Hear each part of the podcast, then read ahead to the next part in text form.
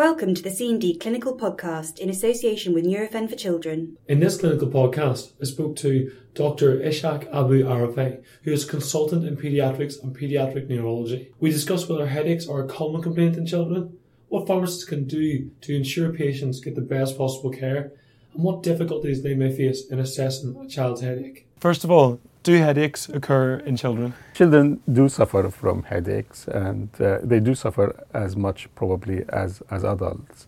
The younger the child, the less often. The older the child is more often. And uh, children under the age of five, you probably 1 to 2% of them have problems with recurrent headaches. The prevalence increases gradually and steadily. By the time the child reaches the age of 12 to 15, the prevalence of headaches in adolescents is probably as much or as equal to the prevalence of headaches in adults. And the interesting thing is, under the age of 12, boys and girls are affected equally. And above the age of 12, more girls than boys will be affected with headache. What actually causes the headache to occur in, well, children and adults? Yeah. Well, most of the headaches, which uh, are what we call idiopathic headaches, like tension type headache and migraine, are determined by our genes. And uh, they do run in families. It's not a single gene, but it is a multiple of genes. It's polygenetic or a complex genetic underlying cause. On its own, might not be enough to cause the headaches, but environmental factors or triggers and physiological triggers can make the child have an, an attack of headache. So, if you are genetically predisposed to migraine or tension type headaches and you're exposed to a stressful environment, you may get to express that uh, stress by an attack of headache. Other trigger factors like missing on a meal, missing on a sleep, or excessive tiredness. Sometimes some certain types of food or drink might trigger attacks of migraine. So in, in short, yes, they do get headaches and they do get headaches as much as the adults and probably in the similar, similar fashion. I get that children get headaches, but how common are they? It is quite common, and one study which looked at uh, all published uh, prevalence studies in the world suggested about 60% of uh, children between the age of 5 to 15 or school aged children suffer at least one attack every year of headache. If you look at the prevalence of migraine, it's about 1 in 10 of school aged children suffer from migraine. If you look at tension type headache, which is episodic tension type headache, which occurs one every now and then, which is not every day, but uh, maybe a few times in a month, something like one in five of school-aged children will get tension type headache. So it is quite common. When a patient presents to the pharmacy, how do we assess what type of headache it is, and can they diagnose them there? The main thing, from point of view of diagnosis, is not to dismiss the complaints of the child. When the child suffers from headache, it's real uh, pain and uh, it needs to be assessed. In primary headaches, which is the subject of our discussion, I suppose will be always and today in particular, is headaches which comes in attacks with self-limiting attack. They last between a few hours, sometimes to a day or two. But the most important thing between attacks, the child is completely well and healthy and returns to normal. If the child during these attacks has no other symptoms and the pain is not severe enough to interfere with activity or sometimes interfere with some but not all activities and there's no nausea, no vomiting, no intolerance to light or sound, uh, that's most likely to be tension type headache. If these symptoms also uh, um, present during the attacks of headaches and the pain is severe enough to interfere with activity, it's more likely to be migraine. And um, most people do that. And very interesting, if you ask most people who come to say that they have migraine and uh, to tell them, what do you think? And if they say they have migraine, 90% they are right. and that has been validated through several community-based studies. And parents, because it runs in families, can spot that in their children. When they come to the pharmacist, they are not really seeking diagnosis they're probably seeking help in management. At what point does a child normally present to the GP or pharmacy with a headache?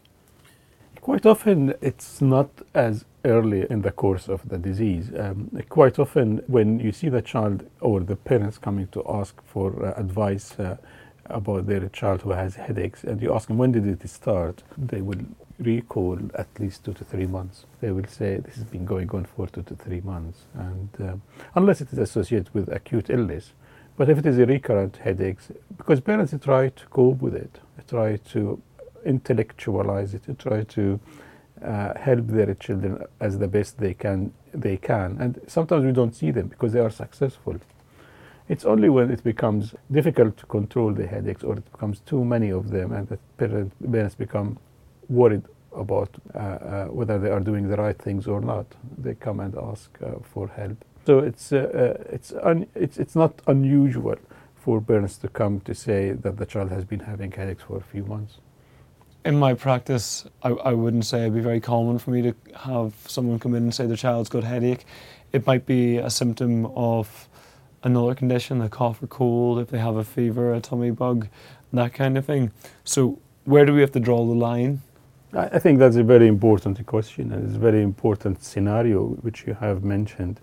If the child comes with headache as part of another group of symptoms. And very important to ask about uh, fever, to about about respiratory symptoms such as runny nose, cough, sneeze, to ask about uh, gastrointestinal symptoms, whether the child is vomiting or having diarrhea, to ask a non-specific question about how, how is the child otherwise, is he well or unwell, and parents can tell you that the child is unwell. And if that is the situation, I think headache become although it's important, but it's become less important than the other symptoms. And that, that situation when the child has to go and see their GP in case there is any serious infection. And obviously, if there is a rash, that will alert you to, to meningitis. If a patient just tends to have what seems like a tension type headache, what other symptoms should the pharmacist look out for and know when to refer them to the GP or hospital? Yeah, I think if the child uh, has uh, what looks like a tension type headaches. The headache is simple, it's uh, mild to moderate and is not associated with any other symptoms. Probably that can be treated as tension type headaches. However, if it continues for a long period of time, especially tension type headache can go for a few days. If it lasts for more than three days, I think that should CB, CGB. If the child does not return to normal between attacks, the child should be CGB. If the child has um, other symptoms like waking up from sleep with vomiting, that should be worrying. The child has developed new symptoms like um, double vision or squint should, should be seen by GP as a matter of urgency. So there are some what we call red, red flag to be aware and conscious about them. So if the child has any of those red flag symptoms, these are the times when the child has to go to see a doctor. If a patient presents, they don't have any of those red flag symptoms, and it seems to appear like a tension type headache because there's no other warning signs of like a migraine, how would we in the pharmacy treat? The advice I would give, and I would hope that other uh, pharmacists will give to these kids and their families, is the non pharmacological to start with. If the child has a headache, should have given the chance to rest. If he can go to bed and sleep it off, that will be excellent. The child should be encouraged to take fluids, and uh, I mean by that water. and uh, no, no Coca Cola before bed then? no Coca Cola before bed, uh, especially caffeine containing Coca Cola. Some children would like to have fizzy drinks. And um, if uh, caffeine consumption exceeds um, the normal allowance, probably one milligram per kilo per day, then it becomes counterproductive, keep them off sleep and uh, trigger headaches in some children. So general advice of fluids, uh, rest, sleep, avoiding a trigger, avoiding aggravating factors such as intense heat, intense light or uh, noisy places. And uh, if that works, that's fine, that's all what they need to do. If uh, that was uh, not enough to bring on relief of headaches, then there's nothing wrong in prescribing or offering them appropriate painkillers. Simple painkillers such as paracetamol or ibuprofen will be ideal. Is there any benefit for having various formulations of either paracetamol or ibuprofen? Yes, absolutely. Uh, I think abilities of a children to swallow medications varies according to their age, also according to their preferences and according to their uh, maturity. And younger children uh, will prefer liquid formulation. Children who are able to swallow tablets, they will find that a good option. There is a group of children who, usually between the age of 7 and 11 or 7 to 12, who would uh, be unable to, to, take the tablets, but it is not practical for them to carry liquid um, medicines around. And the other thing is the concentration of the liquid medicine might be diluted, and if you want to give the appropriate dose, you have to give them large volume of liquid um, paracetamol or ibuprofen. So the ideal uh, medication for them is a tablet that uh, can melt in their mouth, so they will have ease of uh, swallowing or a chewable gel tablets, which um, also can be swallowed easy, much easier than the tablet. And it has lots of advantages. Uh, they can carry these tablets with them, which is much easier and more practical than to carry a bottle. So now we know how to appropriately treat headaches in children and when we need to refer. But one of the difficulties I find is speaking to the children themselves and actually getting the information, the right information from them, because a parent might just come in and say, "Oh, my child's got a cold," mm. but what they mean is headache. Mm. So, mm. how can we get more information from them to ensure we're giving them the right treatment? That's very interesting as well because children are very good in describing their symptoms. It all only needs somebody who has the time and the patience to sit and listen to them and give them the chance to speak.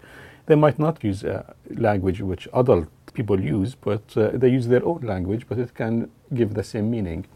I saw children even at the age of four or five who are very eloquent in uh, pointing where the headache is most severe. They will point to the forehead or to the side of the head or the top of the head. They are able to tell you what annoys them most and they can tell you if you ask them to describe the pain they would be use their own words they tell you stingy or banging or hammering or bunching and it's all to us has a, meaning. Um, they can the only thing that children can't uh, assess well if they are too young is the duration of the headache. And quite often they either underestimate how long the headache has been or they overestimate. And um, it, you need the help of the parents to, to, to tell you that.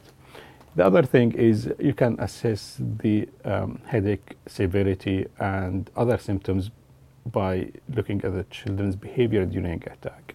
So if they want to be left alone, they want uh, to go to their bed, they want to shut the windows and to draw the curtains and switch the lights off, and they switch the, off the radios or TV or their iPod, you know that uh, they are not tolerating noise and sound and light, and uh, you know that they are um, not tolerating exercise or movement, or they want to be in bed. So uh, that tells you quite a lot about what the headache's like. And if you just take description of what does the head child look like during the attacks from the parents or from the child, you will get enough information to make a diagnosis. In the past, I've seen scales which you can get for children, which have either zero to ten, and they put the, their finger on whichever one they think is worse, or like happy face and sad face, describing like the level of their headache.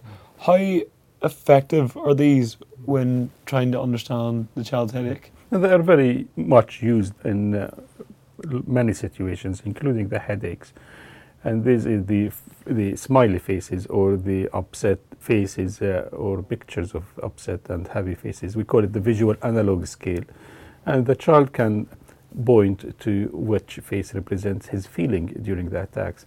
You need to be careful because sometimes the child tells you how does he feel, whether he's up, unhappy or sad or happy, rather than he's in pain or he's uh, relief, has a pain relief. So you need to, to make sure that you and the child are assessing the same thing. The other thing is the scale of 1 to 10, and it is quite uh, often used. It is useful to assess a single child bit at time of the peak of the headache and at time of recovery because you can tell how much improved or, or lack of improvement. Unfortunately, you can't transfer uh, it between people. So what might be 10 for one person might be 6 for another. But it, for an individual child, it is very good uh, method to assess the improvement or lack of improvement in the headache. What sort of consequence does having recurrent headache in children have for well their, their education, their well-being in general? Yeah. I think most of the children who suffer from headaches they suffer from infrequent attacks. However, um, about one in ten to one in five of kids the headaches are frequent, can be prolonged, and can be severe, and can interrupt their education. They are associated with uh, missing quite a lot of school days, and that quite often the most common reason why parents consult us and ask us to help because they are worried about the children's uh, education and the school attendance. So the impact of a headache or recurrent headache on the child can be wide ranging from school attendance to uh, enjoyment of social life to enjoyment of family events. So if we look at the quality of life in children with recurrent headaches or what we call uh, frequent headaches, it has a very high impact on their, on their quality of life. Is there anything else you want to add about childhood headache? Yes, I, I think um, one thing I would like to um, tell people if they are looking after children with headache is not to be scared, not to be frightened of it. Uh, it might uh, um, sound like uh, something um, unusual, but it is not. It is quite common for children to have headaches. And they might come to ask for help from different sources, and the pharmacist is one of them. So just take your time if that is the situation you find yourself in. Listen to the child. Um, make sure that uh, taking good history. Uh, ask the child about the pain, how bad it is, where it is, and how long does it last. And most importantly, between headaches, the child is back to normal self. If that is the situation and you satisfied yourself that the child is well in all other aspects, treating it with, uh, as I said earlier, with general advice and, um, and, and healthy lifestyle is very important, but also treating it with painkillers is also important. And when you give painkillers, you have to give it very early after the onset of headache. And we have recognized and we know that the earlier you treat, the more successful you're going to be. Don't wait until the child is very ill and the child is suffering to a degree that it becomes associated with nausea and vomiting and then the medications might not stay in the stomach, might not absorb, and it will not be successful. So my advice is to give either paracetamol or ibuprofen. Give a very good dose, appropriate to the weight and the age of the child, and give it very, very early as soon as possible after the onset of headache and you will by this way ensure that the child will get the maximum benefit from the treatment. That was Dr. Ishaq Abu Arafeh discussing childhood headache. To find out more about headaches in children, read over our clinical module at www.chemistanddruggist.co.uk. Thanks for listening.